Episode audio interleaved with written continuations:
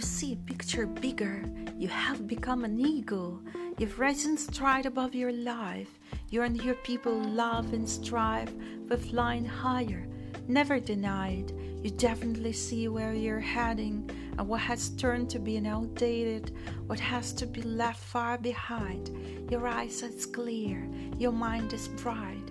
You see above and below to meet a daylight full of love in order to embrace the dawn hiding behind the horizon. Compounded, we feel what is dying in our lives as a collective. No blame, your niggle struggling. Your wings, they once become protective, and our frequencies are not the same. We've taken free and conscious way. We've been mistaken. What to say? Perhaps a chance to make it right and reach a sensible insight. Thank you